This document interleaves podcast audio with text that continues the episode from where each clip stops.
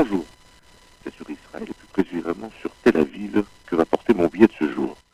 Une décision invraisemblable vient d'être passée par la mairie de Tel Aviv.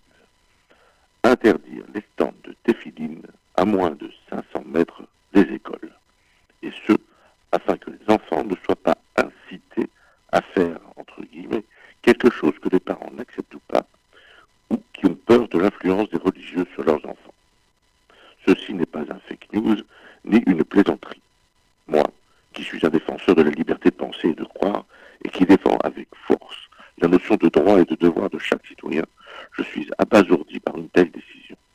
Tel Aviv, cette ville ouverte et tolérante, serait donc la ville où la liberté de conscience, de pensée ou de choix sexuel serait totale, mais celle où le seul danger montré du doigt serait celui d'être juif pratiquant ou de le faire partager.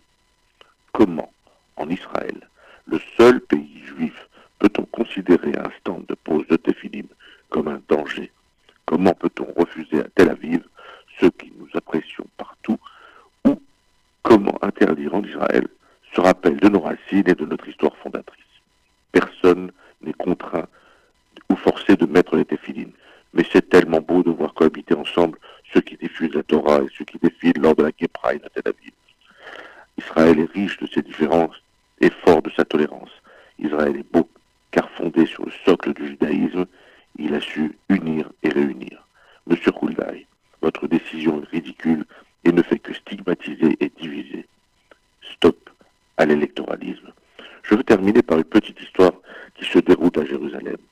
Un vieux rabbin est installé devant un feu un jour de Shabbat et voit passer devant lui une voiture. À ce moment-là, dans sa barbe, tout doucement, Qui est à côté de lui lui dit Mais monsieur rabbin, pourquoi vous dites ça? Ils ne vous entendent pas. Il a dit Eux roulent le Shabbat. Et moi, mon rôle, c'est de dire que c'est Shabbat. Shabbat Shalom. Et à la semaine prochaine.